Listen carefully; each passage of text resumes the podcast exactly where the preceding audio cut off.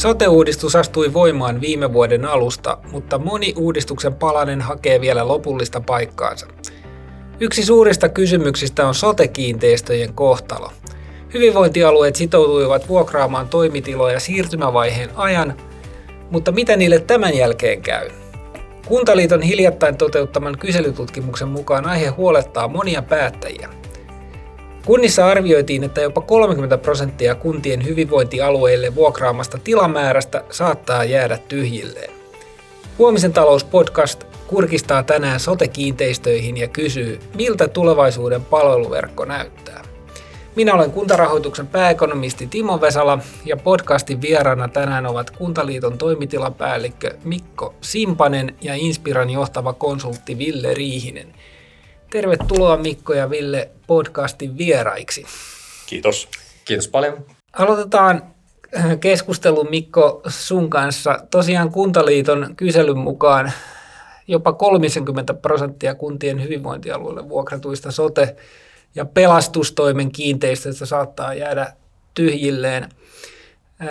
Arvioidaan, että se voisi merkitä noin 226 miljoonan euron vuokratulojen menetystä. Oliko näin suuri tilahukka odotettavissa vai uskotko, että kuntien arvio on liian pessimistinen? Hyvä kysymys. Kun teemme tätä kyselyä ja analysoimme tuloksia ja mietimme, että jokohan tämä asia on näin. Nyttemmin hyvinvointialueelta on tullut näitä palveluverkkosuunnitelmia julkisuuteen ja on käynyt ilmi, että mehän olimme optimistisia. Eli nyt kävi näin, että samoin meidän yhteistyökumppaneita, mitä ollaan kutsuttu, niin sama viesti on tullut, että se 30% on semmoinen, että se olisi hyvä, jos nämä toteutuu, mutta että jopa puolet niin tietyillä alueilla näistä tiloista tulee jäämään tyhjilleen. Ja puhutaan 100 miljoonista euroissa vuositasolla. Joo, eli tämä 226 miljoonaa vuokratulojen menetyksenä, niin se on jopa alakanttiin. Joo, kyllä. No millaisia suunnitelmia kuntakentällä on näiden tyhjiksi jäävien sote-kiinteistöjen varalle? Yhtä monta kuntaa, kun on olemassa, niin on yhtä monta suunnitelmaa. Eli tämä löi kyllä ällikällä kunnat. Ja ne kunnat, joissa on uusia, modernia kiinteistöjä, jotka on muuntojoustavia, niin olen katsonut julkisuudessa, että tehdään niistä kunnantalo tai palvelupiste. Tai kasvukeskuksissa saattaa olla myös ihan kiinteistösijoittaja, joka ottaa sen kiinteistöön ja tekee sillä sitten, mitä nyt haluamakseen katsoa. Ongelmissa on sitten nämä pienet muuttotappiokunnat, joissa saattaa olla, että se kiinteistö on ikääntynyt, on löytyy korjausvelkaa. Sinne ei ole vielä keksitty sitä suunnitelmaa, että mitä niille tehdään. Saattaa olla, että se perälauta on se, että se kiinteistö puretaan tai rakennus puretaan ja kiinteistölle tehdään sitten, mitä tehtävissä on. Niin, ja purkamisestakin ilmeisesti tulee kustannuksia, että sekä ne ilmasta ole. Pitää paikkansa se. Täytyy miettiä sitä, että kun meillä on se tyhjä kiinteistö siellä, niin se haukkaa sen 10 000–20 000 euroa kuukaudessa sen ylläpito. Purku maksaa 200 000, niin takaisinmaksuaika, jos näin lähtee laskemaan, ei se ole kuin vuosi. Eli teknillistaloudellisesti edullisin ratkaisu, pragmaattinen lähestymistapa on purku. Aivan. No, mites Ville, otetaan sut mukaan keskusteluun. Millaisia yhteydenottoja Inspira on saanut näiden sote-kiinteistöjen haasteiden kanssa painivilta kunnilta, että varmaan tekin olette näitä ratkaisuja joutunut asiakkaiden kanssa miettimään. Joo, näin ollaan tehty ja paljon ollaan tosiaan viimeisen 2-3 vuoden aikana tähän aiheeseen perehdytty. Ja kyllä siellä niin kuin onneksi kuntakentässä on niin kuin aika eteenpäin katsova se niin kuin lähtökohta tässä asiassa, eli siellä nyt niin kuin pääosin valmistaudutaan siihen yhtiöittämisvelvoitteen niin kuin voimaantuloastumiseen, eli sitä valmistellaan osaltaan ja toisaalta sitten mietitään sitä, että miten sitten lähdetään siirtymäkauden jälkeen tekemään yhteistyötä sitten hyvinvointialueiden kanssa. Eli niitä vuokrasopimuksia on paljon mietitty. Ja siinä varmaan molempia osapuolia etu pitkälti on niin kuin tehdä pitkiä ja hyviä sopimuksia, minkä kanssa sitten voidaan elää vähän pidempi ajanjakso. Ja se tietenkin tarjoaa sitten toisaalta myöskin muita vaihtoehtoja kunnalle, kun vaan jäädä sitä kiinteistöä omistamaan ainakin niin kuin kohtuullisen hyvissä sijainneissa. Ehkä hieman vähemmän ollaan tehty töitä nyt tämän ongelman kanssa, mistä Mikko äsken puhui, eli mitä niille niin kuin tyhjilleen jääviksi tiloille sitten tehdään. Ja siihenhän ei niin kuin tosiaan, niin kuin Mikkokin sanoi jo, niin ei löydy mitään ratkaisua tavallaan markkinoilta niissä taantuvissa alueissa. Eli eihän niitä kukaan sijoittaja tule niin kuin ostamaan niitä tiloja, että se on aivan päivänselvä juttu. Mutta se, että saadaanko niihin keksittyä jotain muuta käyttöä sitten kunnan itsensä niin kuin toimesta tai sitten onko joku muu tämmöinen puolijulkinen toimija, joka ehkä voi jotain toimintaa harjoittaa niissä tiloissa, niin se on tietenkin yksi ratkaisu. Ja tosiaan viimeisenä vaihtoehtona se purkaminen. Ja täytyy huomauttaa vielä, että se purkamisen kustannus, niin se ei ainoastaan rajoitu niihin purkamiskustannuksiin, vaan jos siellä on tasearvoa sillä kohteella, niin se aiheuttaa sitten myös toisen haasteen sitten kirjanpidossa ja kun tiedetään, että siihen liittyy sitten muuta määritelmää, että ei voi loputtomasti tehdä alaskirjauksia ja tavallaan kirjanpidollista tappioa, niin se on toinen haaste, mikä tässä nousee sitten esille varmasti tulevina vuosina.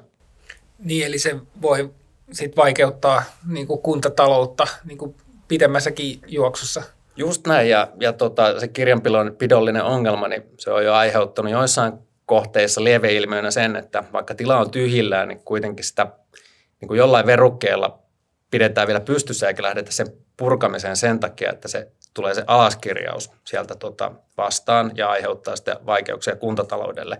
Vaikka tosiasiassa niin se tyhjillä oleva tilahan on hirveä kustannustaakka noin niin kuin ihan oikeasti euromielessä, eli kassavirtaa menee koko ajan sinne tyhjän tilan ylläpitoon. Siinä pitää kuitenkin jotkut peruselämät pitää yllä ja niin edelleen. Niin tämä on niin kuin aika tuommoinen monimutkainen ongelma ja siihen, et tiedä, onko siihen kukaan miettinyt semmoista jotain hyvää ratkaisua, millä saataisiin niin kuin aidosti niin kuin jotain helpotusta ehkä siihen, että voidaan tehdä näitä niin kuin välttämättömiä vaikka purkutoimenpiteitä, koska nykyisellään tuo tilanne aiheuttaa vain niin kuin ylimääräisiä kustannuksia, kun niitä tavallaan pidetään turhaa hengissä niitä jotain kohteita.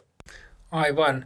Ja varmasti voisi kuvitella, että kunnat on aika erilaisessa asemassa, että onko tässä nyt riskinä, että nämä tyhjien tilojen haasteet ja ylimääräiset kustannukset, niin kuin Ville sanoi, niin ne konsentroituu tietyille alueille tai kohtelee tiettyjä kuntia vähän niin kuin liiankin rajusti? Onko teidän mielestä tätä ongelmaa etukäteen mietitty tarpeeksi tai onko niin kuin kunnille tarjottu työkaluja tarpeeksi tämän ongelman niin kuin hallinnoimiseen? Niin, se pitää täysin paikkansa. Tämä tulee osumaan ikävämmin tiettyihin kunta- ja kuntatyyppeihin versus sitten, että sanotaan, että edelleen ne isommat kasvukunnat, vetovoimakunnat, niin ei tämä ongelmahan sielläkin on, mutta se on enemmänkin haaste.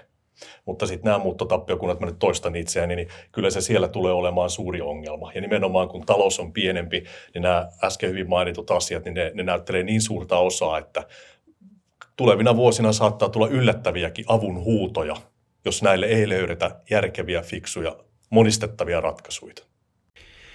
No miten se, onko tässä, missä määrin tässä on kyse tämmöisestä julkisen sektorin sisällä tapahtuvasta, mitä ehkä puhutaan joskus niin kuin osaoptimoinnista, että nyt kun on tullut näitä erilaisia raportteja, että paljonko palveluverkkoja tullaan karsia, niin kuin säkin Mikko sanoit, että jopa niin kuin joillain alueilla jopa 50%, niin onko tämä nyt, jos ajatellaan sitä näiden palvelun tarvitsijoiden, siis ihmisten näkökulmasta, niin onko tämä jopa niin kuin liian rajua toimipisteiden harventamista, että voidaanko tässä mennä liian pitkälle, että onko tämä pitkässä juoksussa edes järkevää näin voimakas palveluverkoston karsiminen. Onko tästä niin mielipiteitä? Onko sulla esimerkiksi Ville tähän jotain nopeita kommenttia? No ei hirveästi olla tehty niin töitä muuta kuin nyt hyvinvointialueiden kanssa noiden uusien palveluverkkojen osalta. Ja mä luulen, että asiaa nyt ei ole vielä niin ihan loppuun asti mietitty, että millä tavalla se raju karsiminen tulee vaikuttamaan sitten vaikka kuljetusmatkoihin, kuljetusaikoihin ja kuljetusresursseihin ylipäätään, että millä niitä ihmisiä sitten tosiaan kuljetetaan sinne niin kuin palveluiden äärelle, koska sitähän se käytännössä tarkoittaa, että se tulee kasvamaan varmaan merkittävästi tuo kuljetuspuoli. Kautta sitten, että tuleeko jotain liikkuvia sitten toimipisteitä, se on myös toinen keskusteluissa ollut aihe, eli tulisi tämmöisiä jotain tiettyjä sote-palveluita tarjoavia niin kuin bussiyksiköitä tai miksi niitä nyt kutsutaankaan. Nyt ensiksi tulee kirjastoauto ja sitten sote-auto perässä. Just näin, tai ehkä ne on samassa autossa, niin. En tiedä, mutta ei varmaan ole ihan loppuun asti tätä polkua vielä koluttu. Että alustavia suunnitelmia ne tavallaan taitaa vasta olla. Jatka vaan Mikko. Joo, juuri näin ja ei mulla kyllä kateeksi käy nuo hyvinvointialueiden virkahenkilöt, jotka joutuvat väenväkisin hakemaan säästöjä. Noin voimakkaasti regulaatio kertoo, mitä hyvinvointialueet pitää tehdä. Niin nämä kiinteistöt ja tilat on yksi niitä ainoita asioita, mitä aidon oikeasti pystyy hyvinvointialueet itse vaikuttamaan. Että ei se, tämä on tiukka pähkinä ja joo, että säästetäänkö nyt liiaksi tai se osaoptimointi, kyllä se väkisinkin nousee esille, kun katsoo, että niin, että sitten kuljetuskustannukset kohdistuu valtiolle, se ei kohdistu kunnalle tai hyvinvointialueelle. Eli täällä niin sanotaan, että väkisinkin näkee sitä osaoptimointia. Totta kai, kun sulla on se oma budjetti, oma kukkaro, millä täytyy tehdä, suurin osa on jo valmiiksi sidottu, niin siellä on se pieni liikkuva osa, niin totta kai käydään siihen kiinni. Ja lopputulema on tässä, että me keskustellaan, että mitäs ihmettä tässä nyt tapahtuu. Ja yksi näkökulma vielä tähän on se, että tietenkin niin kuin johtaa osaoptimointiin senkin takia, että nyt on olemassa se tavallaan rakennettu tietty palveluverkko. Ja siinä ehkä ne kunnat, jotka on nyt ihan viimeisen 10 vuoden aikana rakentanut sen oman ison hyvinvointikeskuksensa, niin kyllä ne saattaa vähän siinä nyt hyötyä tässä tulevissa karsintaoperaatioissa, että niistä tiloista on vaikeampi luopua, jotka on lähtökohtaisesti ihan ok tehokkaita ja joissa sitä palvelua niin pystyy nyt sitten ehkä tulevaisuudessa aika pitkään tuottamaan, niin se valitettavasti johtaa sitten tietenkin siihen, että ne, jotka on niiden vanhempien hyvinvointikeskusten varassa tällä hetkellä, niin kyllä sieltä niin helpommin niitä palveluita lähdetään karsimaan. Joo, niin mä tuossa heitin edellisessä kysymyksessä vähän sitä ajatusta ilman, että onko mahdollista, että karsitaan osaoptimoinnin takia niin kuin liikaa, mutta onko sitten toisen suuntainen mahdollista, että karsitaan liian vähän, koska kunnillahan tietysti on niin kuin intressissä pitää ne palvelut lähellä ja jos sitten päästään tarpeeksi matalalle niissä vuokrapyyntötasoissa, niin ehkä sitten saadaan säilytettyä se lähipalvelu. Voiko tämän tyyppinen toiminta sitten taas johtaa siihen toiseen suuntaan, että jääkin tehottoman niin kuin pöhöttynyt palvelurakenne? Kyllä voi. Siis sitä kun miettii tätä monellakin eri lähtökannalta, että ensinnäkin se, että samat henkilöt, jotka saattaa olla sillä kunnassa valtuustossa, istuu myös hyvinvointialueiden valtuustossa, että se on se tupla rooli, että miten niin kuin vaihdat hattua päästä toiseen, että ihmiset saattaa päättää ja ehkä vetää kotiin päin. En sano, että näin tapahtuu, mutta se on inhimillistä. Mutta toinen asia on se, mikä on se merkityksellinen, että hyvinvointialueiden, heidän työntekijöiden tehtävänä on tehostaa toimintaa. Jos minä olisin hyvinvointialue töissä, niin totta kai minä huudattaisin vuokraa alaspäin. Se olisi mun duunia ja mä tekisin silloin hyvää duunia, jos mä saisin merkittäviä säästöjä aikaiseksi. Mitään muuta ei voi olettaa. Eli taas en puhu osaoptimoinnista, vaan se, että teen työnantajani määräämiä tehtäviä. Ja jos tekisin jotain muuta, niin se olisi hassua. Olkoonkin, että lopputulos saattaa olla ulkopuolisen silmin sitä, mitä nyt tässä ollaan sanottu, sitä osaoptimointia. Joo, tämä on ihan ymmärrettävä, mutta onko tämä tavallaan esimerkki siitä, että meillä jollakin tavalla niin kuin julkisen sektorin sisällä, jossa siis me kuitenkin pyöritetään viime kädessä niin kuin samoja verorahoja, niin puuttuuko sieltä niin kuin jotain tällaista koordinaatiota? Että vähän niin kuin joku katsoisi sitä niin kuin isoa kuvaa. Mä ehkä vähän nyt johdattelen tätä kysymystä. Mitähän tuo vastaisi? Joo, näin se on, että se ison kuvan katsominen, ja se on ihan hirveän vaikeaa. Että se, että meillä on 309 kuntaa, 309 neuvottelukumppania, 21 hyvinvointialuetta, jossa löytyy taas, siellä on tuhansia virkahenkilöitä neuvottelemassa 4000 vuokrasopimuksesta. Vaikea siinä sanoa, että hei, muistakaa se kokonaiskuva. Joo, kun sä Mikko sanoit vuokrien huudattamista alaspäin, niin liittyykö tähän tämän tyyppiseen ilmiöön nyt se, kun Varsinais-Suomen hyvinvointialue Varha, tästä uutisoitiin, että lähetti tammikuun alussa kirje, jossa se pyysi alennuksia toimitilojensa vuokraa. Ja tästä Varhan järjestämisjohtaja Antti Parpo kommentoi, että tarkoitus ei ole juoksukilpailuttaa kuntia vuokraisäntinä, mutta samalla Varhan muistuttaa, että palveluverkkoselvitys on käynnissä. Ystävällinen muistutus, että homma on menossa. Joo, tätähän se on, totta kai. Ja itse asiassa samassa uutissa tuotiin hyvin esille, että se vuokran alennus, niin se pahimmillaan, mitä se tarkoittaa yhden kunnallisveroprosenttiyksikön korotuspainetta, mikäli ne alennukset toteutuu. Ja tähän liittyen niin Kuntaliitto on omien verkostojensa kautta tehnyt selvityksiä maakunnissa, ja pahin esimerkki, käytännön esimerkki, mikä löytyy tuolta vähän pohjoisemmasta, niin siellä saattaa käydä niin, että jos nämä säästötoimet iskee, kiinteistöt vuokran lähtee pois, niin se on 3% korotuspaine kunnallisveroprosenttiin. Että se alkaa olla sitten, että miksi mekin tässä olemme, että nämä ei ole pieniä asioita, varsinkaan pienissä kunnissa. Ja kyllähän tämä tästä nyt, jos mä pääsen paasaamaan nyt, niin se tarkoittaa sitä kuntien eriarvostumista edelleen. Rahoituspohja rapautuu, vuokratuloja ei tule, aletaan puhumaan useamman prosenttiyksikön korotuspaineesta, niin mitä se tekee sitten siellä paikalliselle kunnalle? Eli tämä on isompi asia, mitä me tässä alkuun mietitään, että me on pelkästään seiniä, ne kerrannaisvaikutukset saattaa olla hirveitä. Joo, tässä on puhuttu nyt aika paljon tyhjistä tiloista uhkakuvana, mutta sä taisit Ville tuossa jo vähän vihjata jossain aikaisemmassa vastauksessa, että tässä voi olla myöskin niin kuin kunnilla semmoinen niin kuin mietinnän paikka, että avaako tämä vuokraisännän rooli kenties jotain mahdollisuuksia pitemmän päälle, että kun hyvinvointialueet kuitenkin myöskin paljon jää näihin nykyisiin kiinteistöihin vuokralaisiksi, että kaikkea ei varmastikaan karsita. Miten sä näet niin kuin tämän mahdollisuutena kunnille? Joo, kyllähän se niin kuin luo niitä mahdollisuuksia ja jälleen kerran se luo niitä hyvin, hyvin eri tavalla eri kunnissa. Eli tässäkin kasvukeskukset, kaupungit on niin kuin tavallaan aika isoja voittajia. Eli nyt kun sitten hyvinvointialueet lähtee tekemään niitä pitkiä vuokrasopimuksia ja ovat jo joissain paikoissa tehneetkin niitä, niin se mahdollistaa sitten niiden kiinteistöjen myynnin sijoittajalle. Ja isoissa kasvukeskuksissa tämmöinen pitkä vuokrasopimus, niin se käytännössä johtaa siihen, että se kiinteistön arvo on merkittävästi korkeampi kuin sen tasearvo. Ja sieltä sitten taas pystytään tekemään myyntivoittoa ja sitä kautta niin kuin saamaan vähän vahvistusta siihen rahoituspohjaan. Eli siinä mielessä toi avaa mahdollisuuksia, mutta se on sitten toinen keskustelu, että onko toi nyt sitten taas niin kuin isossa kuvassa kannattavaa toimintaa, niin kuin jos ajatellaan tätä koko veronmaksajan puulia, missä sitten on sit valtiokin mukana, niin ei välttämättä. Eli kerran kun se omistus tavallaan siirtyy ulos tästä julkisesta sektorista, niin sen jälkeen se kyllä melko pysyvästi on siellä yksityisellä puolella ja ei ne kiinteistösijoittajat sitä ihan niin kuin tämmöisestä yleishyödyllisistä lähtökohdista ja huvivuoksi touhua tee, vaan tuottoa siellä niin kuin tehdään ja ollaan tehty jo pitkään. Ja käytännössä ne tuotot tulee sitten tavalla tai toisella veronmaksajien maksettavaksi, että ei sekään niin kuin välttämättä hyvä tie ole.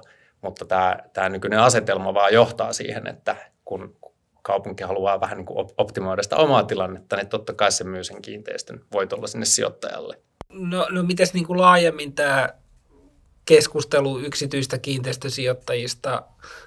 Tuossa ehkä puhuttiin sitä, että on alueita, joissa ne varmaan ne kiinteistöt ei välttämättä yksityisille sijoittajille kelpaa, mutta yksityisiä kiinteistösijoittajia varmasti niin kuin tulee tähän markkinaan niin kuin jatkossakin. Mutta miten ne sellaiset katvealueet, että jossa niitä yksityissijoittajia tai yksityistä rahaa ei sitten tule pelastaa niitä sote-kiinteistöjä, niin me ollaan ehkä tätä jo vähän niin kuin tässä niin kuin haarukoitukin, mutta onko siinä niin kuin oikein niin kuin muuta vaihtoehtoa kuin sitten vaan, että tavallaan niin kuin tämä sote-palvelujen niin kuin kustannustaakka ikään kuin valuu tätä kautta niin kuin kuntien harteille, jos ne haluaa niin kuin ylläpitää niitä niin kuin kiinteistöjä, vaikka sitten kompromissaamalla sitä vuokratuottoa tai sitten hyväksymällä sen, että niille ei ole käyttöä ja joutuu purkamaan tai keksiin muuta käyttöä. Onko tässä oikein niin kuin mitään muuta tällaista niin kuin, mekanismia, jolla tätä tilannetta voisi ratkaista, jos ei niitä yksityissijoittajia kerran kaikkiaan löydy? Ei varmaan ainakaan niin kuin meidän ratkaisupankissa ole mitään muuta mallia siihen löydetty. Et siinä ainoastaan voisi olla sitten joku tämmöinen niin kuin valtiollinen mekanismi, jolla tätä tilannetta voidaan niin kuin kunnille helpottaa, mutta semmoisesta ei ole niin kuin mitään keskustelua eikä osviittaa näkynyt mistään. Et kyllä se tilanne on valitettavan kyllä haastava kuntien näkökulmasta. Ja sitten kyllä täytyy vielä muistuttaa siitä, että ne toimitilakustannukset näyttelee aika pientä osaa siinä hyvinvointialueiden niin kuin kustannusrakenteessa. Eli vaikka se nyt 0 eurollakin annettaisiin tiloja käyttöön, niin ei se välttämättä niin kuin takaa sitä, että ne palvelut sitten tietyssä kunnassa tai kylässä säilyy. Onko tämä tullut, mä ehkä voisin niin kuin Mikolta kysyä, että on se vähän niin kuin laajemman kysymyksen, että onko tämä tullut jollakin tavalla niin kuin yllätyksenä, että kuinka suuria heijastusvaikutuksia tällä sote-uudistuksella on ollut lopuksi kuntakenttään, kun nyt kun me kuultiin näitä uusimpia niin kuin sote-siirtolaskelmia, että kun on sovittu, että tuloja ja menoja siirtyy suurin piirtein yhtä paljon, ja nyt onkin niin kuin todettu, että hetkinen, tuloja ei ole siirtynyt lähellekään yhtä paljon, ja siis satoja miljoonia joudutaan sen takia leikkaamaan kompensoivasti sitten valtionosuuksia. Ja sitten heti tulee se ongelma, että ei kunnat tämmöiseen on varautunut, kohta joudutaan leikkaamaan niin kuin perusopetusta, mikä ei ole kenenkään intressissä. Että onko tässä sillä tavalla, että kun siellä perälautana ei ole muuta kuin valtio sitten viime kädessä, että valtio joutuu sitten niin puuttuu monella tavalla ja yrittää turvata sitten kuntienkin toimintaan, kun tämä sote-uudistuksella on niin suuria niin tavallaan tämmöisiä jälkivaikutuksia myöskin kuntatalouteen. On, siis näitä jälkijäristyksiä on tullut ja varmasti tulee olemaan. Ja se, että nyt kun sote lähti pois, niin kuntien kustannusrakenne 75% on siis opetusta ja sivistystä. Niin tämähän helppo nostaa framille on se, että no mistä säästetään, että se, että laitetaanko sitten hyvinvointialueet kovaa vastaan ja kunnat eivät jollain tavalla subventoisi joko vuokrissa tai maankäytössä tai muuta, vai se, että antaako kunta sitten hieman edullisemmin, mutta samalla joutuu karsimaan perusopetuksesta, niin on tämä valtavan karmea kysymyksen asetanta, että mistä nyt sitten lähdetään menemään, niin kyllä sitä äkkiä kunnat ja hyvinvointialueet katsoo sitä meidän kolminaisuudesta, yhtä kolminaisuutta, eli kolminaisuuden osaa, eli valtiota, että hei, olisiko mitenkään mahdollista, että voitaisiin yhdessä katsoa näitä. Siis tämähän tämä yksinkertaistettuna tämä kysymys on, että ei kunnillakaan ole niitä rahareikiä, mitä tukkimalla yhtäkkiä sitä rahaa onkin paljon, kun se kustannusrakenne on nyt karsittu, sote on lähtenyt pois. Että otetaanko sitten sitä viherpalveluista vai varhaiskasvatuksesta tai toisen asteen opetuksesta. Sitten lähdetään ratkomaan, että mistä sitä sitten lähdetään karsimaan. Ja onneksi mun ei tarvitse olla siellä mukana, koska ne on sitten tosi ikäviä juttuja. Mieluummin tässä puhuvana päänä kertomassa näistä asioista. Jotenkin tuntuu, että tässä ollaan aika tämmöisen niin kuin fundamentaalisen ongelman kanssa tekemisissä. Tietysti mielestä sote-uudistuksessa, kun ne nyt irrotettiin sieltä kunnista, ne sote-palvelut, ne ikään kuin korotettiin, ehkä vähän rumasti sanottuna priorisoitiin vähän niin kuin, että ne nyt ainakin hoidetaan. Ja sitten nämä on kuitenkin ihan yhtä tärkeitä peruspalveluja, just esimerkiksi perusopetus. Niin tässä on niin kuin tämä tietynlainen jännite näiden niin kuin eri julkisten palvelujen kesken, että minkä resurssit turvataan ja mihinkä mittaan ja mistä sitten otetaan. Joo, hyvin sanotettu. Tästähän sitä loppupeleissä on kyse. No okei, niin, semmoista tällä kertaa. Tämä valtiovarainministeriö on nyt hallitusohjelman kirjauksen mukaisesti itse asiassa käynnistänyt Julkiset tilat Suomi-ohjelman. Ja tämä on nyt ilmeisesti hanke, jossa sitten etsitään ratkaisuja. Toivottavasti sitten koordinoitusti, kun puhuttiin tästä koordinaation puutteesta, niin valtion, hyvinvointialueen sekä kuntien palveluverkon tehostamiseen. Näet sä, Mikko, että tässä on nyt tämmöinen niin kuin mahdollisuus ratkaista näitä esimerkiksi sote-kiinteistöhaasteita sillä lailla koordinoidusti? Onko tämä lupauksia herättävä kirjaus? On. Siis on lupauksia herättävä kirjaus, jos otetaan se kuuluisa askel taaksepäin, niin siis kuntien kiinteistöjen tasearvo on noin 34 miljardia. Niin puhutaan niin valtavasta omaisuuserästä, että kyllä se, että lähdetään katsomaan, niin sitten hyvinvointialueellakin löytyy, oliko se reilu 5 miljardia, koska siellä löytyy nämä sairaalat ja muut, ja valtiollakin löytyy miljardeittain kiinteistöomaisuutta. Niin se, että voisimme kootusti katsoa sitä, että no okei, onpas meillä aikamoinen kiinteistöomaisuus, ja kuitenkin loppupeleissä tehdään kansalaisille. Seinät on se tukipalvelu, millä niitä palveluita tarjotaan. Jos näin yksinkertaistettuna, niin se, että meillä on 3 eri palveluverkkoa ja niille nyt osa-optimoidaan ja katsotaan ja loppupeleissä mietitään, että kuka maksaa taksilaskun, kun viedään sitä asukasta paikasta toiseen katsomaan. Niin mä pidän tästä ajatuksesta sen sanottuani niin varmasti se, että nostan käden pystyyn virheen merkiksi kuntapuolella. Meillä ei oikeastaan kokonaiskuvaa näistä kuntien kiinteistöomaisuuden tarkasta. Siis minkälaista kiinteistöä, missä se on. Nyt tuollaista koulut on pikkuhiljaa selvitetty. Niin se, että tämän Julkiset tilat Suomi-hankkeen ensimmäinen fundamentti on se, että saadaan se kokonaiskuva haltuun. Siis ihan perusteesta lähdetään nyt liikkeelle. Eli se, että me keksitään jotain ratkaisuja, niin se, että meillä pitää ensin olla se kokonaiskuva, että miten tämä itse asiassa käy ja kukkuu ja minkälaista torppaa meillä nyt oikeasti on. Niin tässä tämmöinen meikäläisen teesit tälle asialle. Niin tarkoitatko niin kuin kokonaiskuvassa, että ylipäänsä tiedetään, että mitä kiinteistöä on missäkin ja missä käytössä? Kyllä, koska sellaista tiedätkö ei ole. Joo. Että kaikki tieto on siis olemassa valtiolla tietysti. Omat senaatti hallitsee, hyvinvointialueella omat ja sitten jokaisella kunnalla on omat. Pienessä kunnassa on Excelillä, isommassa kaupungissa löytyy sitten huoltokirjasta. Mutta kuka olisi, minkälainen se kokonaiskuva on, niin kokonaiskuva tarkoittaa, että me päästään samalle tontille. Mites Ville, kuinka hyvin Inspirassa tiedetään, että mitä kiinteistöä on missäkin ja missä käytössä? Onko teillä se tieto? Ehkä toi oli ihan hyvä johdanto, että jos asiakkaalle itselläänkään ei ole ehkä ihan tarkkaa kuvaa tästä, niin ei varmaan meilläkään voi olla ehkä ainakaan sen parempaa kuvaa. Eli ei todellakaan ole kuvaa tästä kokonaisuudesta. Ja senaatilla varmaan on todennäköisesti ehkä se paras käsitys niin kuin valtion ja niin kuin ehkä semmoinen esimerkki oppilaana, että minkälainen se kokonaiskuvan pitäisi olla. Ja nyt kaiketi maakuntien tilakeskus vähän niin kuin samaa yrittää kopioida noiden sote- ja pelakiinteistöjen osalta. Ja nyt sitten enää jää jäljelle tämä, että miten kunnat sitten saa koottua sen oman palveluverkkonsa ja muutenkin kiinteistöverkkonsa kasaan. Niin sitten sen jälkeen varmaan on mahdollista miettiä, että minkälaisia niin kuin synergiahyötyjä sieltä löytyy ja minkälaisilla niin kuin toimitilan johtamisen keinoilla lähdetään viemään sitä kokonaisuutta eteenpäin.